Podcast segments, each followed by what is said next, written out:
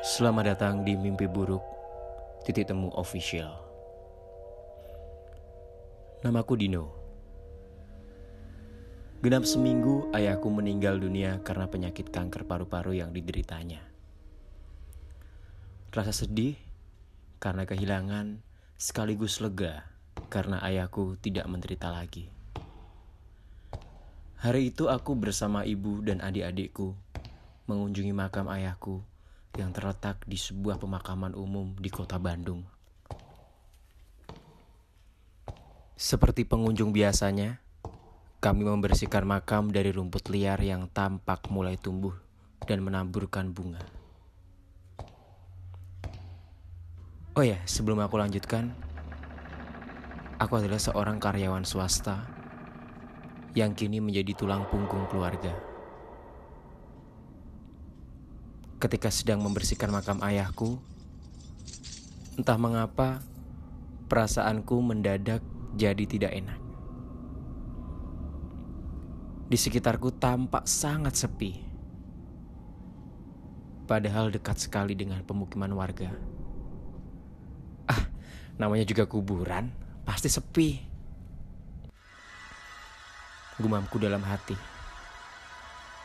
Tak lama setelah itu, Aku mengalami migrain ringan di sebelah kiri. Ya, sepertinya aku telat makan. Jadi masuk angin.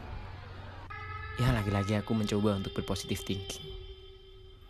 Singkat cerita, aku dan keluargaku pulang ke rumah.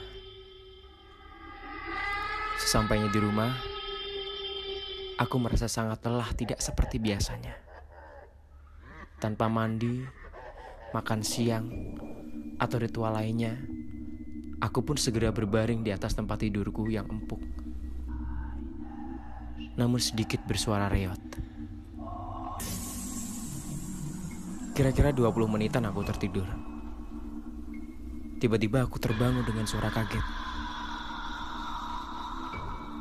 Dengan sangat yakin, aku seperti merasa ada yang mencolok kakiku dan berkata, Aku coba melihat di sekeliling kamarku.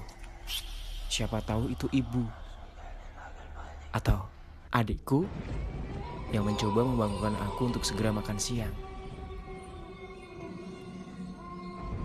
Tapi tidak ada siapa-siapa selain diriku di kamar itu. Jendela dan pintu pun sudah tertutup. Ah, mungkin aku tadi bermimpi. Kembali aku selalu berpikir positif.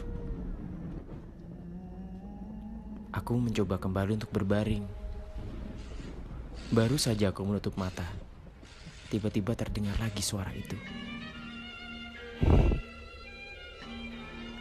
Refleks, aku segera membuka mata dan menoleh ke arah sumber suara itu.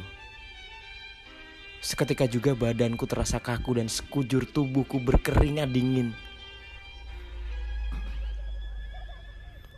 Jantungku meronta seperti berteriak ingin keluar dari rongga dadaku. Wajahku pucat dan mulutku terkunci rapat. Mataku hanya bisa melotot terpaku pada sosok yang berdiri jelas di depanku. Aku melihat sosok kakek-kakek tua dengan wajah hitam gosong berdiri tepat di depanku sambil menunjuk ke arahku. Salah satu makanya mengeluarkan darah segar dan menetes ke lantai.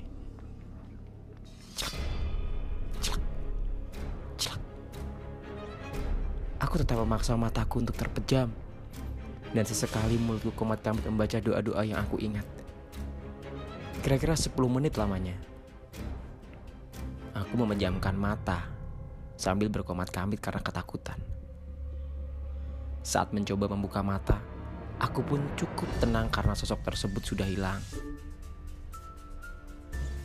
Dan karena kejadian itu aku bercerita kepada ibuku aku diikuti oleh hantu dari kuburan. Dan dari situ ibuku selalu mengingatkanku, kalau habis dari makam, harus segera membersihkan diri dengan mandi atau minimal membasuh wajah dan kaki kita.